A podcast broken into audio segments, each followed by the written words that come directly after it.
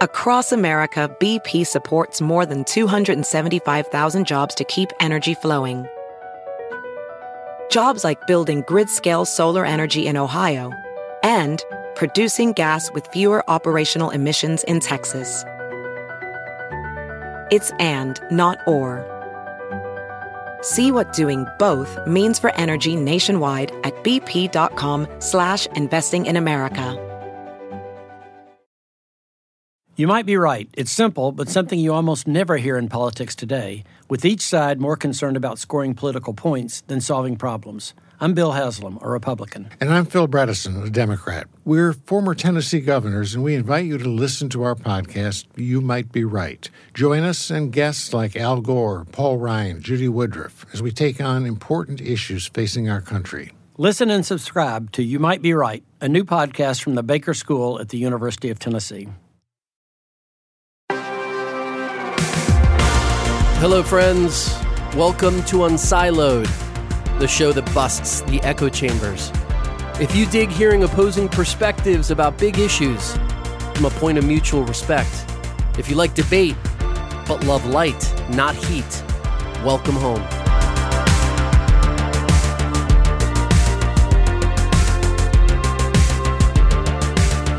So, interesting question you just posed a minute ago, which I think is a nice prelude to this episode. Um, and it's kind of a culture wars related episode because there's so much to talk about. But you made the point that with the November elections coming up, is it more about what people are voting for or what they're voting against? And the idea of which of those two positions in today's day and age actually garners the most kind of electoral activity, right? Yeah. And we got to that by way of a little bit of inspiration from an article that we read uh, by a guy named Kevin Drum. For those who don't know Kevin, Kevin is a liberal commentator. He actually wrote for Mother Jones for about 12 years. If you ever need liberal credentials, that's one, right? For Mother Jones for a dozen years. And then also uh, by a guy named David Shor, who is actually an, uh, a socialist commentator. He's the head of data science at Open Labs, a progressive nonprofit. So they published this article. It says if you hate the culture wars, blame liberals. you know, as I joked with you, I think it's meaningful that, you know, you might see that as a Fox News headline, but when it comes from a guy from Mother Jones and from a socialist commentator, at the very least, it sort of adds to the readability of it, right? Mm-hmm. And the the kind of nickel summary of this, but we can go through some of the graphs too, which I think are really fascinating. But the, the basic idea is this notion that since 1994, and there's a couple graphs that illustrate this, Democrats have moved left far more than Republicans have moved right. And that this has produced a lot of safe states in liberal places like California, in which we live, Massachusetts, etc.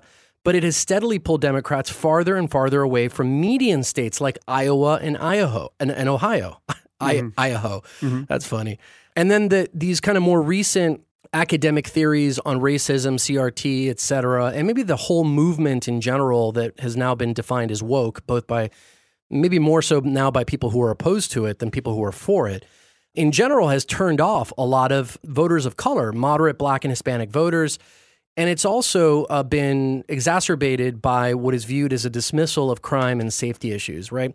With particularly Latinos moving more in the direction of uh, you know Republican and conservative uh, parties. So the the thesis of the paper is that Democrats are going to remain on a basically knife edge forever unless they can pull themselves back toward the center. And as a way to illustrate this, there's two charts, in the in the doc in the article mm-hmm. which we've read.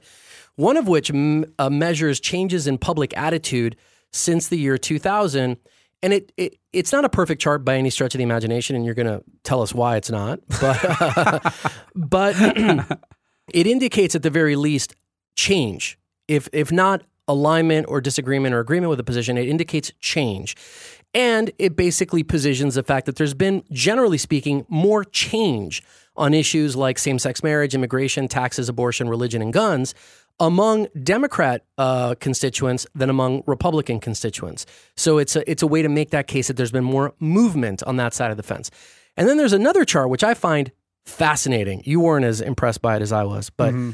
which basically shows over the last 25 plus years what used to be an overlapping kind of Democrat and Republican partisanship or political attitudes with a big kind of centerpiece in the middle where people, you know, presumably met, right? The kind of the the the the moderate middle, let's call it that.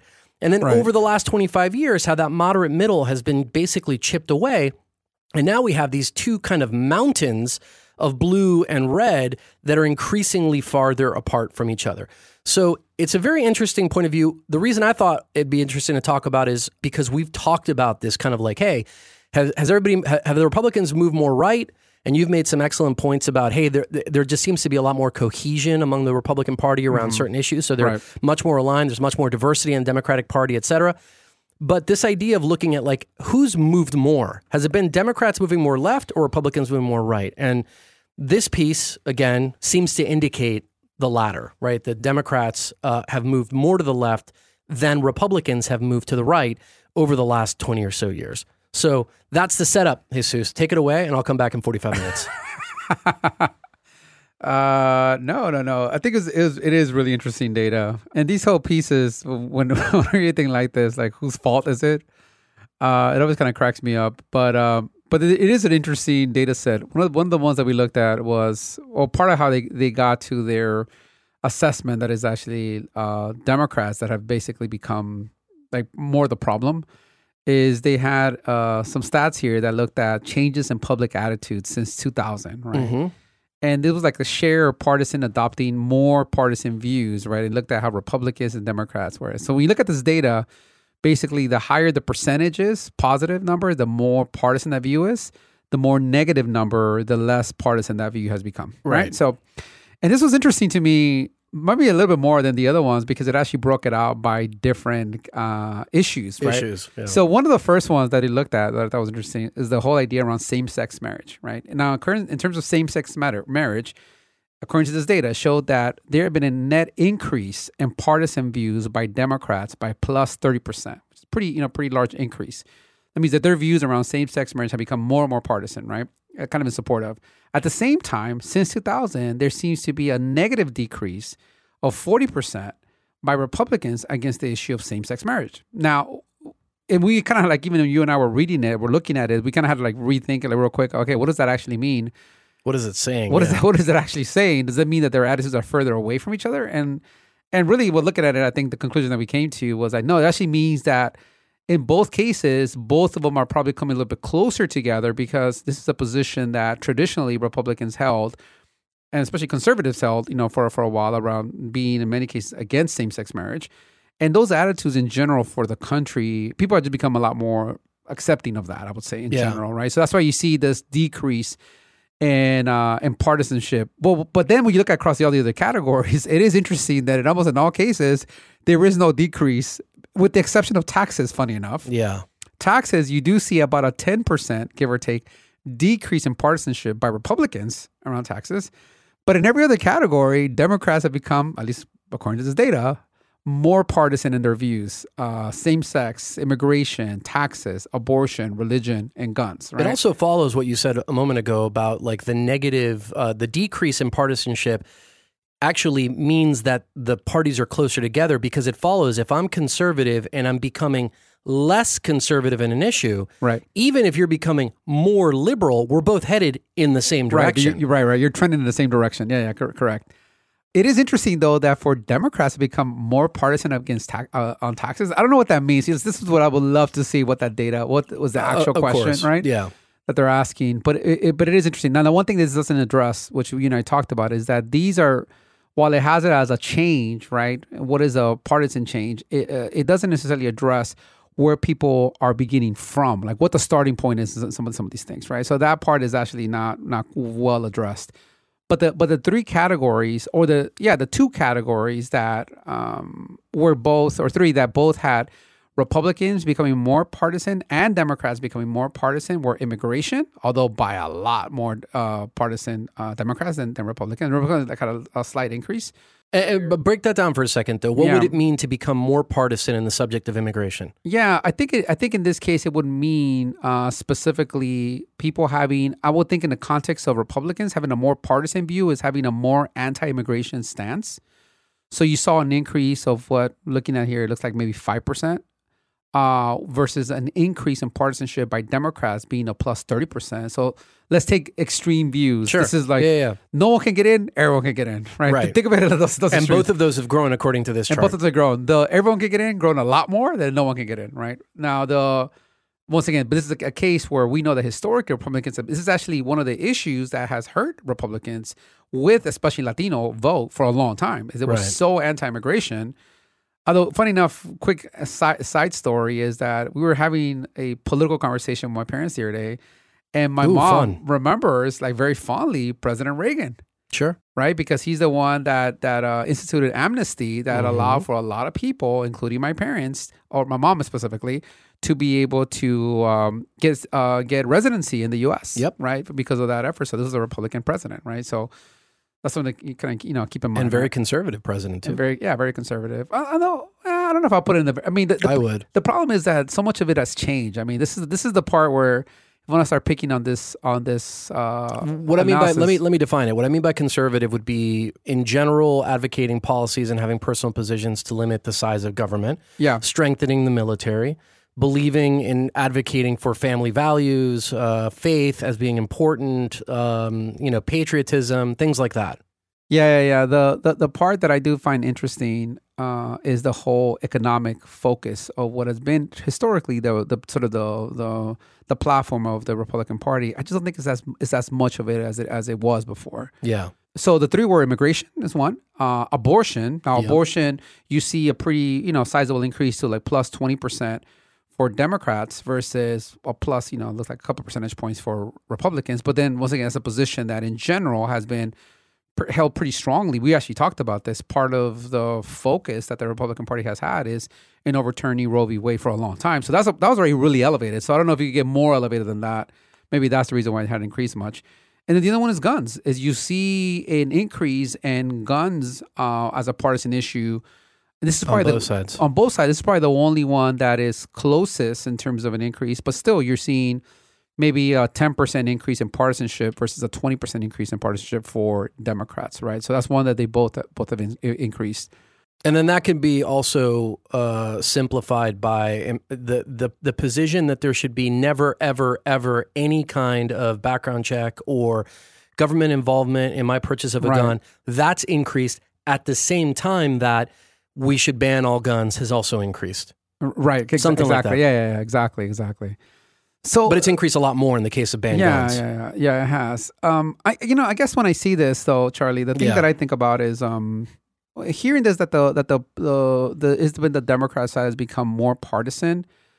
I guess I'd understand that in terms of net change. Um, at the same time, you know, one of the things that we are going through right now is still what feels a Republican Party that's very much still, even though it's changing, controlled by whatever President Trump says or does.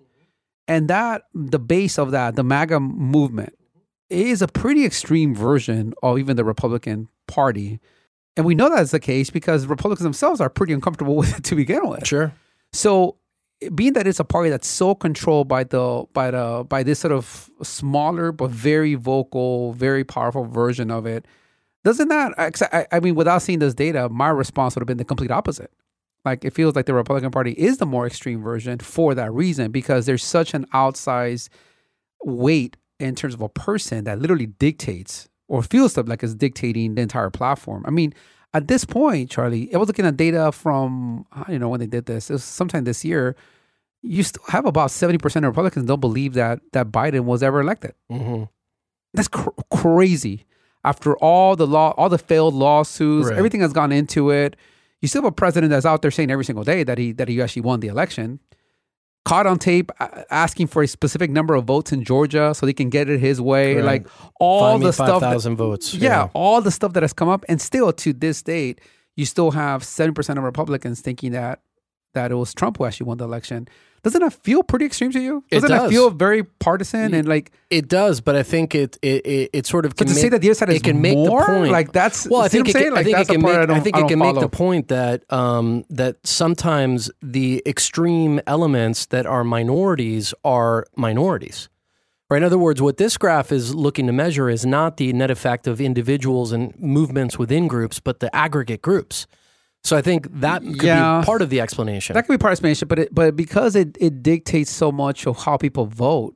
Um, I mean, look, the reality is, if President Trump decides to run again, in Which he spite of all the stuff that that has happened, there's a lot of people that they're still going to vote for him. It doesn't matter. It doesn't matter. Like the whole thing about like Right. denying the election, the whole thing of like really going out of his way trying to actually overturn it sure. is is not going to matter at all. Right. So what what what do we say? Because that's not just the extreme. That is the extreme version, but it is still pulling everyone else with it. But I think you have to kind of decouple like the the you know choosing of an actual individual over what this data is trying to in you know uh, identify, which is ideology and issues or and positions around individual issues, right? Because you could say I'm voting for Trump and not really uh, change any position that you have on any of the things that we just talked about on this graph. The the more interesting thing to me is like why have the positions on these things? And and why does it seem like there's this bigger kind of movement you know from people generally identified on the left to move farther left over that period of time? Some of it you could say is a response to trump. Maybe because we see you know this graph goes up to 2017 that's a year two years maybe of the trump effect uh, uh, i'm sure a big part of that is that Yeah, it's like i don't a want reaction to yeah, yeah. I don't want to have anything to do with that because even if you go back to 2006, which is the graph right before it, it does. It's like super neatly overlap. People are obsessed to not have him run again or have him be like in jail. They're they're obsessed. It's They're an obsessed. obsession. It's an obsession. obsession. It really is. It's, I always find it hilarious when I see the TikTok videos of people Which that one? created a bunch of them. Like there was a new one about some of the uh, all of the classified documents that they found, right? Mhm. Um, and it's but it's so it's so, it's so interesting because in any other case, in any other case, in reality, if it was not a bizarre world that what it's turned into, you would say, wait, you had a president that had hundreds of classified documents in his house that they lied about, that they, they didn't they didn't return even after being pushed, and then they're found. There's pictures of it, and still you have a whole other group that is like, we don't care about that. Yeah, it reminds me. It doesn't the- matter. Like There that, was this song I don't remember, like a hip hop song back in the day, and it was like it, the the refrain was, "It wasn't me, it wasn't yeah, me." exactly. You know what I'm talking about? was literally that. I saw it's on it's on video. Wasn't me.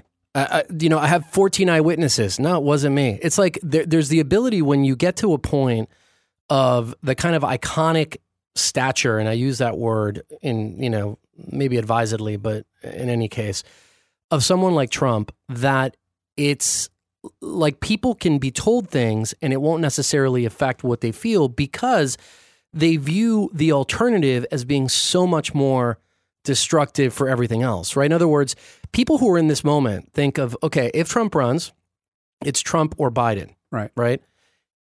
I can't choose Biden, right? So the options are don't vote or vote for Trump. And I think there's a huge. yeah, but that, con- that would make sense. Like I, I give you don't, that. you don't think there's other people on the other side that say the exact same thing? no, no. it's like on. so I give you that. I have to vote for Biden. Yeah. I, I give you that in the context of when he's running, when he was running, when he was trying to get reelected. I get it. Like even if you completely disagree with ninety percent of what he of what he does, there's that ten percent that you agree with, and you just think the other side is just way worse, right? But right now, when he already lost an election, he's not even a candidate to run. Now we think he's likely to run, yeah. but there are other legitimate options that could actually represent the ticket that actually I think I think have probably a better shot of winning. For sure. But that's a sep- that's another But- question though. But wait, wait, wait. So to see, to still have this this blind faith on this person and completely ignore everything and say nope, like this is no matter what what he does wrong or does or gets caught with, it really doesn't matter. Right. Like people just refuse to believe any of it. That is no longer a case of Trump versus Biden. But you would have then those people, if that is the ticket, just not vote, right? People who can't no, vote no. for Biden. I'm not saying that. I'm simply saying the people that are, are not right now. What it's like? It's People like, should be it's like advocating a for somebody other than Trump on a is what daily you're saying. basis. seems like he's doing he's doing something, get a call for something, and it literally doesn't matter to people. Right. It doesn't matter. They have such Well, blind faith in him. I don't know that it doesn't matter. I think the question, it's like there's a very pragmatic streak in people that say, if he runs, he is going to be the nominee. And so my choices are binary. It's either Biden, if assuming he runs, and Trump. I think that people look at it that Yeah, way if he runs. It- what you're saying is people should be trying to get other people to run more than they are. People should be behind DeSantis or even Marco Rubio or even whoever DeSantis, it is. right? For that, for that matter, like I'm not a huge fan of him, but he doesn't. He has his own set of issues, but he doesn't bring all this Yeah, baggage. come on, issues on a tiny scale. yeah, that's what I'm saying, right? So, Yeah. so the fact that people were not like, okay, we're over this person that has that did lose, right? Like think about that, right? That already didn't get the popular vote twice, lost the popular vote. Yeah. Right, lost election once, right, in his real election, has been like caught red-handed on a bunch of stuff that the average person, there's no way to survive it, no way. I think that that idea of Trump derangement syndrome exists. It's a real thing, and it's in really in both parties. I Yeah. really do believe that. could- I- I there are people who can look at something objectively wrong, objectively suspicious, potentially criminal, and nevertheless think, yeah, but we got to fight the good fight, and this is it. Yeah, And then yeah. there's other people who are like, I don't care if he came out and said, you know what, but that's what I, I've thought about the last Yeah. few years. I was wrong about the election. I was wrong about all this stuff. I lost fair and square. I've changed my entire view of the world and I really want to just do this good stuff. Give me a chance. It doesn't matter what he would say. They'd be like, "You're insane. You're the antichrist. You know, orange monster. Bad." Like it. There's there's a. Yeah, yeah, yeah. I, I can see that. It's like a ideological possession, but but this is goes back to what we're talking about. This is not about who you vote for; it's who you're voting against. and there's the the important point. Because that's what it is. It doesn't matter what he does. It doesn't matter what crimes he does or doesn't do. What he's caught for or not being caught for is that as long as he is the one that's going to fight the other side, that's all people care about. There was an interesting Pew study uh, that came out. Uh, what was this? August, uh, pretty recently, August thirteenth, twenty twenty two. Mm-hmm. Just last month. Just last month. And it talked about, and it actually looked at what was the share of both Republican and Democrats, how they say they felt about uh, members of the other party related Mm. to other to different topics. I thought it was interesting in terms of polarization, right? So this is what so in this case, well, Republicans say Democrats are more, right? If they're more closed minded, right? So in 2016, 70% of Republicans, I'm sorry, 52%, I was giving you the wrong, the wrong stat. 52% of Republicans saying that Democrats are very close minded in 2016. Uh-huh. And that jumped up from 52 to 69% by 2022. For Democrats, same question, right? They said that Republicans were more close minded. In 2016, it was 70%. They were saying, that was saying this now it's 98. and jumps up to 83. The fact that it's not 98 is it's amazing, right? So that was interesting. But even that, but even that, Jesus, the change between those two is Oh greater. yeah, oh yeah, yeah, yeah. Uh, Right? y- yeah, I guess so. Uh, well, no, it's No? actually less. Yeah, yeah, yeah. It's 13, 13 points uh, increase from Democrats saying it from 70 to 83. Uh huh. And then it is uh, uh, 15 points, um, no, 16 points from from uh, Republicans saying that between uh, that Democrats are more close. That's what I mean, though. But even uh, that's what I'm saying. That says that there's been more change in the Democrats than there has been the Democrats, the- and there's been more change in the Republicans. the, the opposite, right? In this case, Republicans saying more about that, more about Democrats, even though the number's still lower, right? So it went from fifty two percent to sixty nine percent, right. Right? That's what Republicans are 17 saying, points right? Versus thirteen points. versus 13 points of Democrats saying Yeah, yeah. Republicans Have, have changed. Yeah, the Republicans are more close minded. Yeah, No, I know, but that's you, you, there's more change. In other words, the Republicans are saying the Democrats were close-minded to this degree, and now they're this degree close-minded. right. And the Repu- the Democrats are the same thing. The Republicans were this, Yeah, yeah. right? The change of those two is greater for the in the pers- uh, by the perspective of the of the Republicans of the Democrats. The, the Republicans, Oh The- yeah, yeah, but that's yeah. I, I I, I, know it's self-reported or whatever. yeah, but, but, this is more like what they believe the other group is, right? yeah, yeah, I- yeah, yeah. I get it. Yeah. Mhm. Um, same thing with dishonest, right? For Republicans, it went from saying this about Democrats from 45 to 72 percent, and then for Democrats, saying from 42 percent to 64 percent. Immoral is a good one. yeah. uh, for for Republicans, saying this from 47 to 72, and Democrats 35 to 63. I mean, basically across every single sector, massive increase in a negative view, a much more And negative assuming view. the worst of the other. assuming the worst of the other, yeah. Across cl- the category that they measure, news. dishonest, immoral, unintelligent, lazy. All of these are no. What was interesting is the one that of which Democrats haven't changed that much about it. In their view, Republicans actually lazy, right? So they had they said eighteen percent were were were uh, were saying that Republicans were, were lazy, and that changed to twenty six percent from eighteen to twenty six. And then for Republicans saying this about Democrats, it went from forty six percent in twenty sixteen to To 80. sixty two percent. So but there, but there is a serious thing about this, right? Which Uh-huh. is that we are increasingly dehumanizing one Yeah. another, yeah, for sure. increasingly assuming the worst of one another, Mhm. us, uh, uh, us associating negative intent to things more often than not, Yeah. And then you lay that in with this graph, which I really want to just describe for a second here. The second graph in this article, which is literally a visualization of the polarization. That's that that's how I would describe it.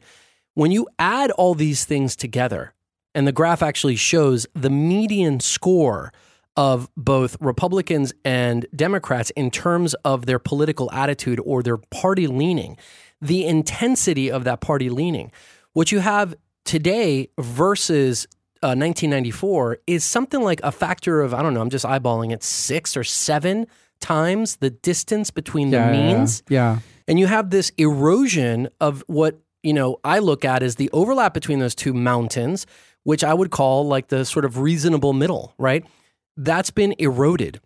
And so when you take all these ingredients together, Jesus, thinking less about the other person, mm-hmm. dehumanizing, et cetera, increasing distance from one another, Right. less overlap with one another, increasing geographic polarization.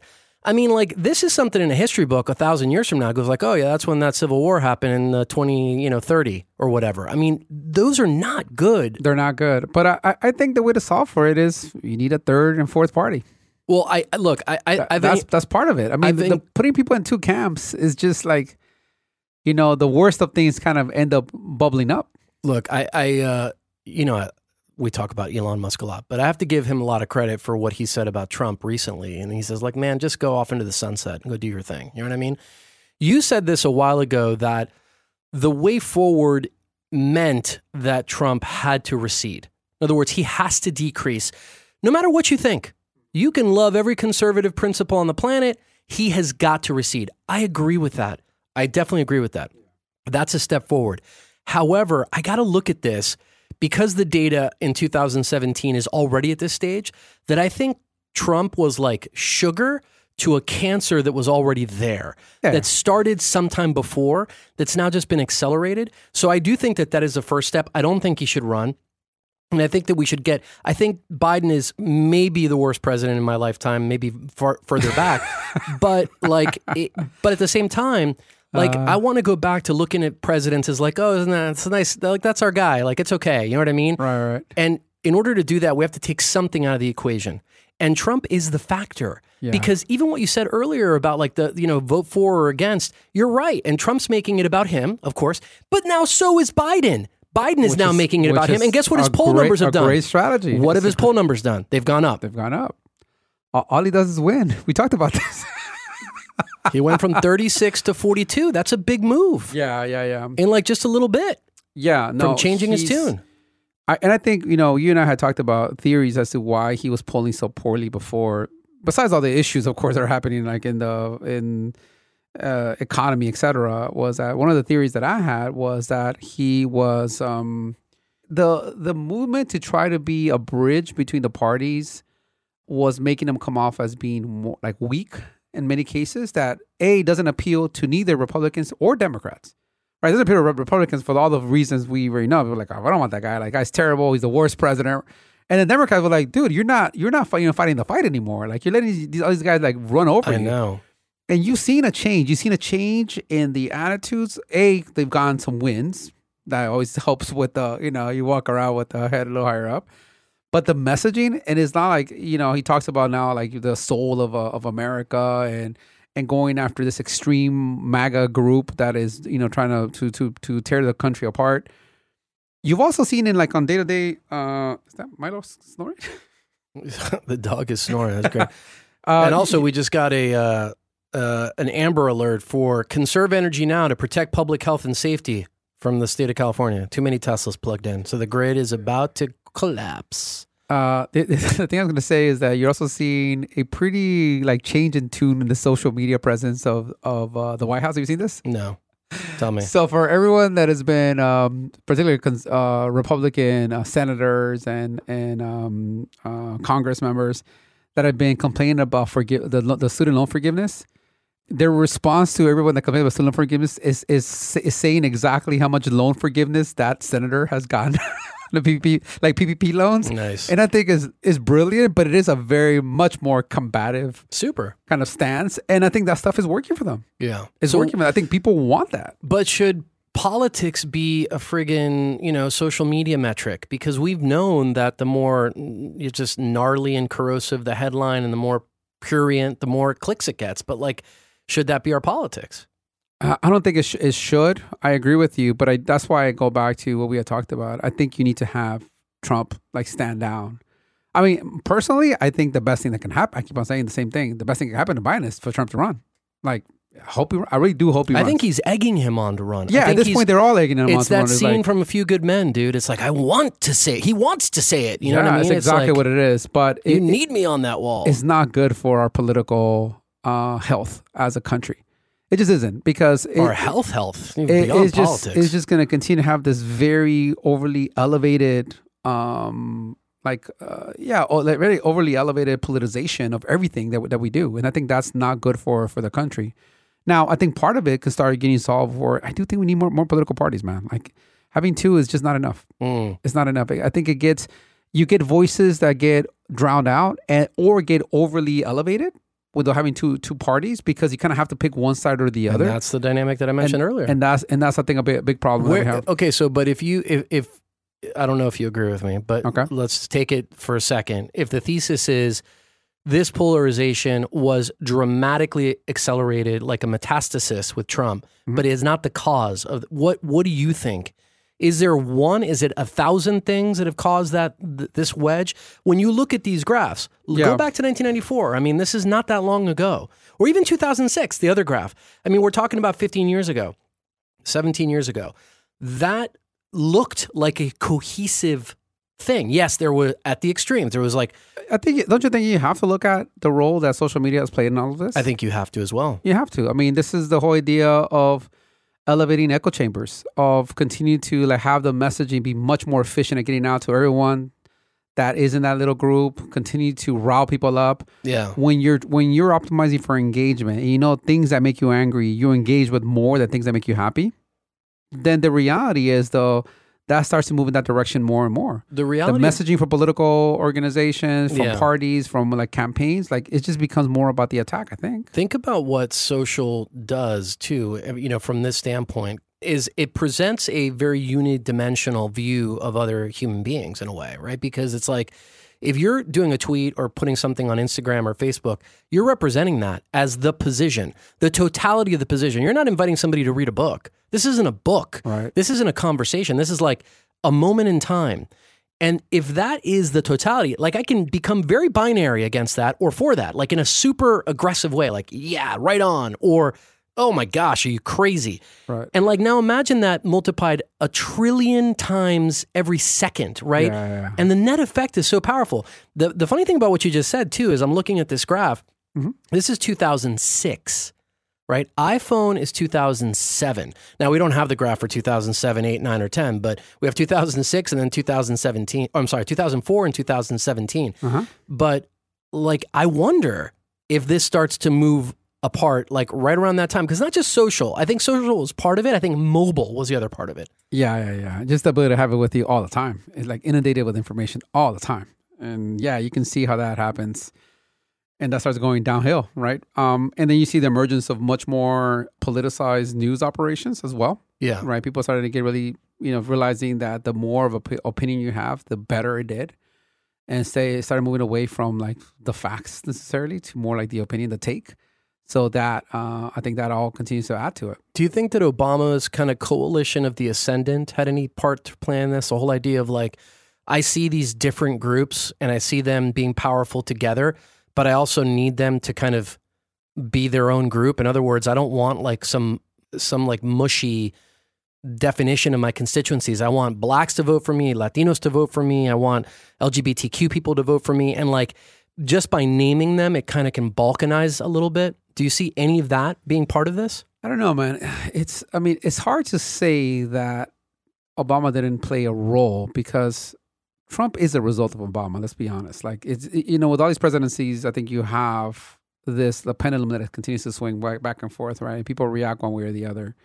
Uh, the first that reaction is usually the midterms, right, and how the Senate and the House does relative to their response to that, whatever the the uh, the, the president is actually doing, right? So so there's some of that. I, I do think that the So, eh, so yeah, I don't, I don't know how to answer your question. I think maybe. I mean, I think that's just probably true. That now, the the part where we do get caught up a lot on the growth of diverse voting for Republicans, especially that Trump was able to bring on. I, I do think it, when you say it in that manner, it under uh, underscores what was probably naturally going to happen because it was such a a, a, a calling, I think, for a lot of diverse people to want to vote for Obama, being that he was the first African American president. Then the moment he wasn't in the in the mix anymore, that you're going to have some of this kind of go back a little bit more to where they would normally be, mm-hmm. combined with a candidate that's probably one of the least popular, Yeah. least liked candidates that we, that we probably had in a very long time. I think that was gonna that meant that you were gonna have more African Americans going back to being Republican, more Latinos also going back to being Republican, or the people that were already kind of trend in that direction.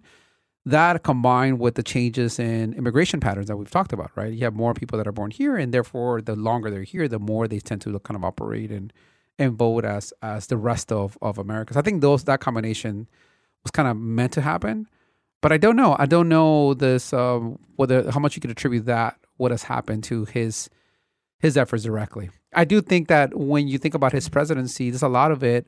While we always tend to sort of think very fondly of presidents, I think over time, most of them. I mean, there's very few that you don't.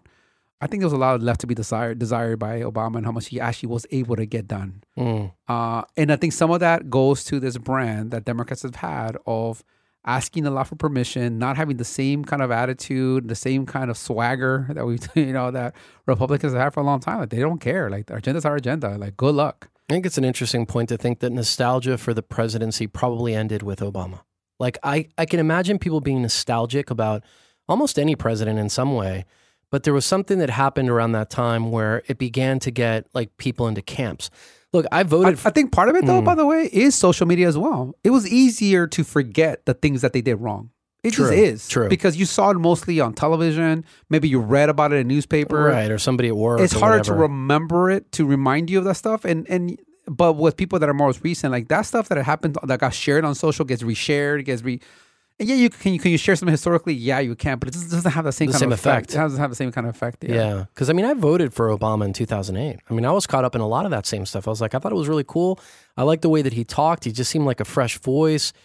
Uh, now he obviously he changed a lot of his policy positions. That had he done that before, maybe I wouldn't have felt the same Right. way. But nevertheless, I remember voting for him. But then something around the beginning of his second term, where I was like, you know, I, I kind of didn't like the way that things looked like they were shaping up, and I just didn't remember them with like. I mean, again, this would what, go- what was yeah i'm curious what were some of the things that that caught your attention with him Well- that felt different? from well from a policy well there's some policy things that that, that that changed but i think it was the way that his presidency was positioned from the outset on the the initial election run to the to the re-election run right? The re-election run he had promised a lot of things right? There was a lot of this sense of unity a lot of sense of hope a lot of sense of those mm-hmm. things which at that time were very attractive, like very attractive kind of messaging. Mm-hmm. And when I looked at it in 2012, I, I didn't feel that I saw a lot of that in practice. And it felt more like, you know, you're in my camp or you're not in my camp, right?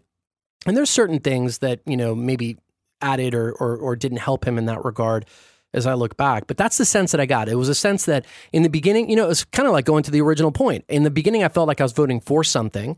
And then in the when he did his reelection campaign, I, I felt like I had to pick a side and vote sort of against something potentially. I don't know. It just it didn't feel as unified. That's the sense that I have um, uh, Yeah. looking back. And now it's been you know ten years plus since that campaign, so I can't recall exactly the reasons. But that's just the sense that I got. And since then, it's been you know I mean since 2015, man, that ride down the escalator and it was like just grenades and bombs and everything in every direction, and it was like.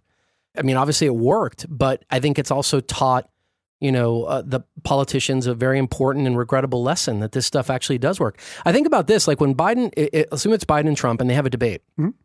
What I would really hope, and I know he's not going to do it, but what I really hope is that Biden would turn and say, listen, let's bury the hatchet here because we've got a bigger thing to do, and that's the country. And literally walk over to the stage and put his hand out and say, can we just be friends, even if we don't agree with stuff? I mean, it would be mind blowing for a guy like me to see that kind of thing. Mm-hmm. I know it's not going to happen because if it did happen, all those same forces that you just talked about, about like, dude, you're not tough enough, you're not this, you're not that, they would lose their marbles if Of that actually happened. Of course, yeah. But that is the right thing to do. And it's just not going to happen. And it's Yeah. regrettable to be able to say that, even though it hasn't happened. Like I'm reading the future. It's not going to happen. Yeah, yeah, it, it's it's not because I think it, it goes back to what people. I mean, part of the itch that Trump was able to scratch is this idea that we wanted to have someone to go in and really be a bulldog. It was it was less about the political niceties. It wasn't about the political niceties. It was the opposite. Is we want someone that's going to fight for us, no matter what. That is not going to get caught up in all the politics and the shaking hands and all and other things that maybe seem like nice things to do, but at the end of the day, you know, these are politicians, politicians still being politicians. And him coming in with uh, making fun of people's wives, making fun of them, like just no holes barred. I think people really resonated with that. Yeah. It's not a good thing, It's not. It's not a good thing. uh, but that's I think that was a big part of his draw. But I also think that people were responding not just to the niceties of politics. I think that's maybe part of it, maybe on the margins. I think most of it was the gridlock, the inability to seem like things at all could ever work, like nothing could move forward. We talk about all these things and nothing ever happens. And it was that, the sense of like pent up. You've been hearing these people talk about this crap for 40 years. When are you going to figure it out? Look at what he said to the black community the people like mocked him and everything, and rightfully so in many cases. But he actually made gains with the African American community by doing what? By saying, "What do you have to lose? Like, look at look at what you have right now. These people have been promising you stuff forever, and you've got oh. nothing. Right. What do you have to lose? I mean, it's like." That whatever that Right. is, the essence of that is Yeah. also wa- something. Wasn't that he always also the one that said that he's done more for religion than maybe except for Jesus? and, and and Abraham Lincoln for for for the black people. That was the other one. the too. quotes from this dude are I know, just, just, just great. z- They're magic. just It's like yeah, a comic they're strip. just great. I mean, but the but the challenge with all this is the reaction to the gridlock. The reaction that we're not doing enough is actually more politicization, but only creates more gridlock. Yeah. I mean, right now, think about all the stuff that we've been, you know, that Biden has celebrated that he's doing in the past. You know, a lot of it is almost all of it with no Republican support, except maybe except for change for gun reform. Gun And- reform was and was- bipartisan, and then the, the the the thing just now, just recently with the what was it? Oh yeah, whole the, the, climate the climate Yeah. bill, yeah, with a little bit of Republican support, right? But for the most part, I mean, that's a rarity. Mhm. It's a rarity with, with all of this, and I think that's the the reality that we're in right now. And I think that's the part that, if there's anything that that gives me that makes me more pessimistic, is actually not so much the the Trump versus Biden or any of that. Is is that is the our political system that was built right now. I think makes it really hard for us to be able to move forward in action because there isn't a lot of incentives to actually do that. Yeah. There's more incentives to fight against the other side than to than to actually try to move move things forward. I'm just worried that the chip has changed altogether, though, and it's hard to actually raise up a new politician with the idea that you don't have to dehumanize the other side in order to win. Because right now, the data indicates that that really works well. But it works well for a time. I'm telling you, if you look at these graphs, if these things keep moving farther apart and that middle gets chiseled away, it's not good. I mean, this is not Yeah. going in a direction. I'm not talking about, oh, we're going to have a president we don't like. I mean, like people getting nuts and doing crazy stuff. Yeah, it, it is interesting. These more extreme positions, whether long term they actually work. I mean, I think we're going to see this real time with uh, as it relates to, of course, whether or not Trump decides to run, but even some of the the candidates that he's directly supporting, Supporting, having the yeah. more extreme position, does that help them or not? Um, Right. You know, uh, uh, what's the name? Uh, Palin just uh, just lost, right? Uh, very recently in uh, Yeah. in Alaska. Was that for a governor or what was that for? I don't, I don't know. I could look it up. I Yeah, have no yeah, idea. yeah. but yeah, these these more extreme positions that yeah, I'm curious to see how that stuff all pans out. And out. it's not even the extreme position, it's the way that you run. It's the marketing around the position. That's what I'm talking about. I mean, the policies, who really knows the intricacies of the policies of taxation of either party? Very few people. But I'm talking about the way that you present this stuff. It's like these guys are wrong, evil, whatever. I mean, both of these guys, Trump just recently, we have it in our newsletter, I think, or one of them that's coming out. I forget which one it is. But the fact that he called Biden an enemy of, of uh, an enemy of the state you know, and that's very similar language that's been used about Trump, obviously, right? So it's like bo- at both sides, and you could say, well, it's justified in the case of Trump or whatever. But my point is, they're kind of using the same playbook Mm-hmm. in a way. You know what I mean? And that's the part that really worries me as we kind of move forward. I, I look at this graph and I, I, I take a real deep breath, man, because That is a lot of change very fast among a lot of people. You got f- almost four, what, 350 million people living here, Mhm. and you have that kind of change in two decades. yeah, That is uh, that is pretty big. Um, Alaska House race. That's all that I know for Sarah. Palin. Mm, okay. Uh, congressional seat. Yeah, congressional seat. So okay. she lost. She it. lost that one. So um, anyway, we'll we'll include a link to this article. It's definitely worth reading for people to get a, a look at this thing. But any kind of like, I mean, I'm being serious. Any kind of like advice to people as they think about about this? I've got some, but Um, just like this whole dynamic. Like, what would you tell? What do you tell your daughter? What do you tell your family, your relatives, or somebody who's like, "Hey, I don't know anything about politics. Tell me about it. How should I feel?" Like, what what advice would you give them? Yeah. Oh well, the the, the main thing um, I I tell my daughter, uh, and I, I've I've used this advice multiple times with her is like to not be afraid to ask questions. Like it's okay. Like not take things at face value. Mm. Um, ask a lot of questions. It was so interesting. We were listening to a. It was a great podcast. It's a, a podcast. Free plug a plug right now, which is uh, called Stories Podcast. Right hmm it's great. They they basically take like fables and other kind of stories and then kind of redo them, right? Uh, but they're great. The stories that they do. There was a story about this um, this uh, family recipe that uh, this this dad was showing this young girl how to do, and I forget I forget. Oh, it was uh, like it was a tri- it was some kind of beef, it was a tri tip or it was one of those, right? And the daughter was super excited about the, the recipe that they did. It was great. Uh, but she asked a question, which is like, why is it before that you cook it that you cut both ends of the meat? Like, and this is Oh, like the- good meat. Like, why? The like, holiday why? ham story. I used to tell this story all the time. You don't remember this? I used to tell this story No, to my salespeople. Oh yeah, no, go and, ahead, finish and, it. and yeah, so she asked the question, why do you um, why do you why do you cut the ends of the, of the meat? And he was like, you know what, I'm not sure, but it's a family recipe, so um, maybe we should ask my mom. So they go and they ask, you know, the, the mom, the grandma, same the same thing. So the, the, the grandma's like, oh, I'm so glad that you you know have the recipe. By the way, make sure no one else gets it because a family, you know, it's a family recipe. And ask the same thing. Like, you know what? That's a great question. I don't know. Not, I always thought it was part of the recipe. My mom, now her great grandmother, was the one that actually uh, had given her the recipe to begin with, and she always thought it was just part of the recipe. So the one of the things that was shocking thing to me was like, wait, your great grandmother's still alive? That's awesome. like, when does people have kids? You know? So this little girl goes to like a, uh, great grandma. yeah goes and visits the great grandma, and then tells her that like, oh, we recently had your your uh, your recipe of the I'm gonna call it tri-tip because I forgot what what the kind of It was a ham. It this it was a little different. It wasn't a ham. It was Oh, something else. It was some kind of beef. I know. I know that. But anyways, ham, whatever it is, right? And then she told like, "Oh, that's awesome. Da, da, da. I'm glad you guys are doing it." It's like, "Yeah, but I have a I have a que- uh, question, great great grandma, which is, why do we cut the like the ends of the meat? It feels like we're throwing away good meat. Like that doesn't make sense to me." And the great grandmother starts laughing. She's like, "Wait, what? You're cutting the ends of the meat?" He's like. Listen, the only reason we did that is because when I was growing up and when, when I made up this recipe, my oven was really small and we had a small like pan where I could put the meat in. So we had to cut enough for it to fit. to fit. Yeah. And it was such a great story. I never heard. Uh, yeah, maybe maybe you said it. Yeah, I just forgot. Um, and I told my daughter that I'm like, listen, Tatiana, that's such a perfect story of like question, like feeling comfortable questioning assumptions. And it's and it's like this sounds like a silly story that just came up, but it happens all the time. Where like we people say things and we take it for as all as truth and we don't question things. So this idea of actually questioning everything, I think is really important.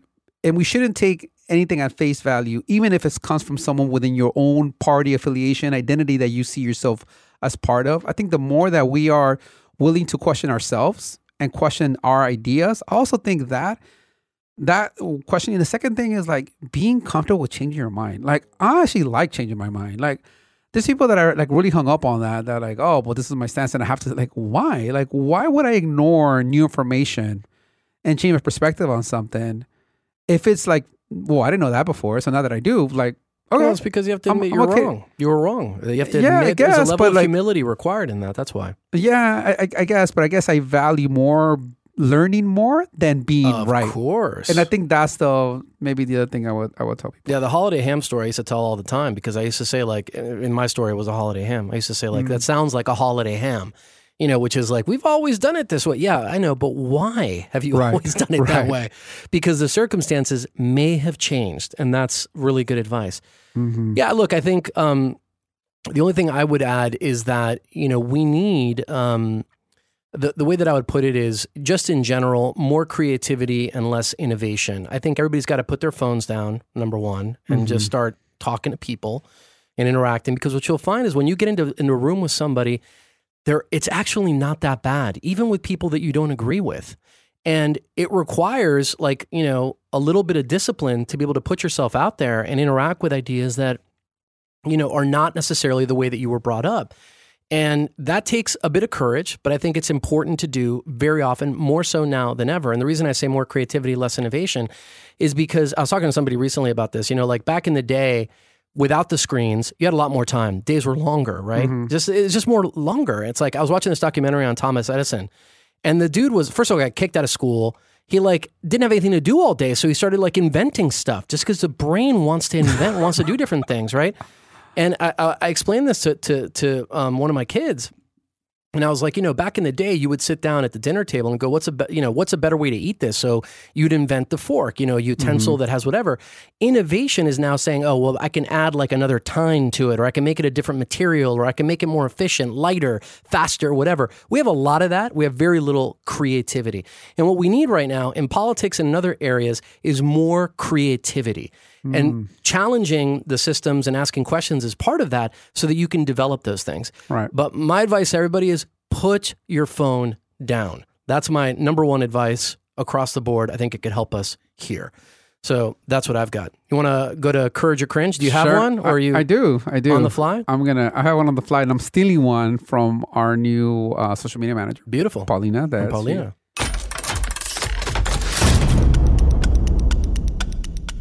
She just recommended a number of different topics. One that I thought was really interesting that she brought up is uh so DC Comics uh just put out their like cover art for some of the new uh um comic books in in in part in preparation to celebrate Hispanic Heritage Month.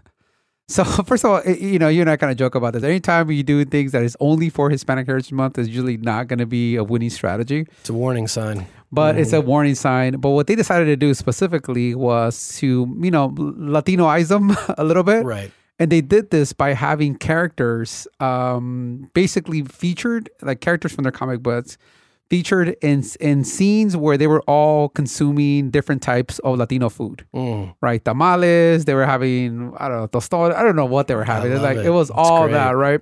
Um, Tajin on everything. yeah, too. on everything. It was just, and of course they got called out as like, hey, we're more than just our food. Yeah. Uh, there was a like great piece that Sounds we like actually, a breakfast burrito moment. Yeah, exactly. I'm gonna, you know, Hispanic Heritage Month. I think I'm gonna get a chimichanga. I'm gonna get a chimichanga. That's what I'm gonna do. You know, and there is like no deafness to it whatsoever. Right Yeah. now, I think that's part of the, you know, it's like there's good intent and wanting to celebrate the culture. I get it, and food is part of our culture. Of course. But if we could use food as a way in to share the culture, awesome. Yeah. Then let's that's do not the that. story. But that's not the story. Yeah. It's like, oh, I happen to be, you know, I'm the superhero. I happen to be in the Bronx, or not even the Bronx. I, I don't even. I'm, I'm trying to think of more. The Bronx. Hialeah. Yeah, whatever may be the case, right? And um, you know, I'm running into this Latino family, whatever, and he, and getting food, right? Like, and when it stops at just the food, it comes, it stops at just that transaction. Then it's, I think it actually undermines the message that you're trying to deliver, Mm. right? And and it's a kind of scenario where it is uh, sad that this day and age we're still at that level in many cases that we're only thought of in that in that way. You have seen this rise of representation and this effort, definitely a representation. You're seeing that in the new uh the new movie that is coming out. Uh what is oh the which one is it? the the character Namor? Is that Black Adam? No, no, no. I'm sorry. It's uh on Black Panther 2. Oh yeah, Wakanda forever. Yeah, Wakanda Forever. One of like the one of the main uh character that's coming out is um Mexican actor. I'm blanking on the guy's name right now. we- we're so- Tenoch Huerta is his name. Yeah. So he's coming out. He's going to be a character called Yeah. Namor. They Namor? just reached his publicist just reached out to us. That's have him on right. Yeah, that's right. Yeah, yeah, yeah. We're so, trying to organize So you're seeing some increase in representation. You know, you saw some of that as well uh, in the last um, Doctor Strange movie where they had uh, uh, Chavez. Uh, what's her name? I don't know. You're talking America about Chav- the, America the Chavez? multiverse one. Yeah, the, yeah. yeah, America Chavez. I think is her name, right? Yeah. So you're seeing some of that, but I think in general, in the piece that we're that we're going to share as part of our newsletter, you're you're still seeing many of the representation, like sort of just at the very surface level, all be about stereotypes, not really give people depthness. Uh, but anyway, I think DC was a little bit of a swing and a miss here, and and keeping it that sort of very transactional, just about food. So you're that's a cringe then. It's a cringe. All yes. right, I got. I'm going to match you then with another cringe today. You gotta, you gotta get you more more courageous, Charlie. I'm you're you, you're so much Mr. easier. Negative. No, it's not. It's not negative. It's fun. It's funny. Um, so I just texted you because I want you to look at this as I talk about it. Okay. Ah, okay, cool. So you got to look at this. So this is now a couple of weeks ago, but I had to talk about it. You, you, do you know Fashion Week, like in Paris and all the runway shows and all of that? So e- every year, the uh-huh. the big houses of fashion, right, get uh-huh. together and they come out with their their new lines and whatever. And one of the hottest brands right now is Balenciaga, right? Which is amazing to me that you can just basically design anything and put Balenci literally right in like sans serif font the name of your brand and it sells, right? So anyway, they came out with a new item, uh-huh. which I think is like the epitome of why our you know it's a, it's an emblem of some of the worst parts of our culture, but The beginning of the end. it's the beginning of the end. I'm not kidding you. So what they came out with was, and I'm reading it right from the Balenciaga website. It is called Trash Bag Large Pouch. And it is literally you have to click on the click on the white version of it too, because it, it's literally a garbage bag that you put in your kitchen with the little red drawstrings. Do you see the white one I'm yeah, talking about? yeah. It is literally that, but it's Balenciaga branded. I'm sure it's made out of leather. It's a, a calf skin and whatever, and I'm sure it's expertly appointed, right? But this garbage bag, and it is a garbage bag. I'm not just being like it, they call it trash bag. Sells for eighteen hundred dollars. But But the- one garbage bag sells for eighteen hundred dollars. But Charlie, like, is this is the intent for this to be used as a, as a garbage bag, No, or to be well, used as a like as a as a kind of bag that just happened to be? I am like a- sure like a there will be bag? some, you know, lunatic who will use this as a garbage bag to show the degree of decadence that is possible in the world. But I doubt it's used for that. That is It's- amazing. I'm sure it's used as like your tote that happens to look like a garbage bag. But it Oh, yeah. reminded me. I mean, it's hard to imagine that in 2022, I would look back at a movie like Zoolander and say that this thing is no longer camp. This movie is not camp. It is prophetic. There was a scene in that movie. Do you remember that movie? I do. Yeah. Remember the movie at the, the very end, the fashion line that Mugatu, this crazy mm-hmm. guy, i- i- his line was called derelict, and it was literally making fun of the homeless and everything, and using their their fashions basically as like you know the runway styles. It was like some guy in some disheveled thing with like broken shoes. And they're like, "This is the hottest thing. It's so hot. It's so hot." It is literally what we have today, and the and a lot of this is tongue in cheek. I'm definitely a cringe on it just because I think it's ridiculous, but Yeah. the part that's more serious about this is the stuff that is like you know the the the elements that are tragic about some of some of uh you know culture and especially like things that impact um, communities of color et cetera has now been like accelerated to the level of hipness right i, I saw a billboard for um for this one show and i haven't seen the show so this is terrible to say but it's called this fool have you seen this these Uh-huh. Yeah, I did. I watched it. I watched did you the watch the show I did. tell yeah. me about it I, I I don't know if it moved the the cause forward or backwards. okay well that's the impression i got from the billboard Yeah, it, it was. Look, on the one hand, I want to be very supportive of Latino creators. And Sure, this of is course. a Latino comedian that came up with this concept, and I watched the whole thing. There's parts of it that are very funny, but I cringed so many times watching that show because I could only imagine someone that is not of the culture seeing this, be like, oh yeah, see, like that's exactly the case. Exactly what I'm saying. Like exa- exactly the case, exactly what it was. You know, it like hits every single stereotype possible. Every every episode, I'm like, man, uh, we we either took ten steps forward or thirty steps back, and it was like every episode was like that. well, there you Every go. episode was like that. So now I don't have to watch it, but uh, thank you for the review. So By the way, Balenciaga, you know, there's like a whole movement on man. I, I don't think I can describe them as men purses. I don't know. if There's another way to call them. Uh, and and uh, part of what I find kind of hilarious is that things that were super uncool have somehow now become cool again. For example, the fanny pack Fanny action. pack. There's not just a fanny pack, but people took the same fanny pack and I'm like, oh, just put it over your shoulder, same fanny pack. And like, oh, now it's cool.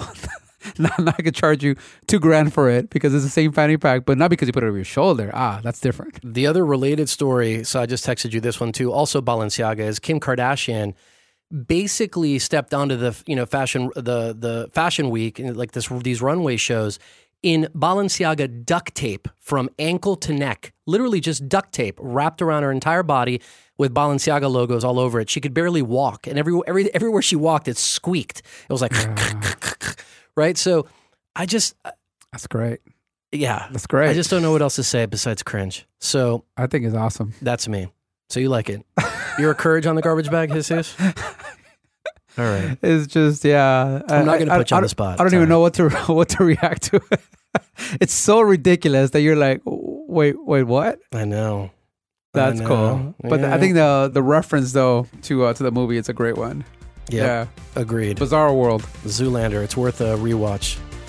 All right, my friend. Anything else? No, that's it. All right, everybody. Remember to continue to please live a life unsiloed. Bye.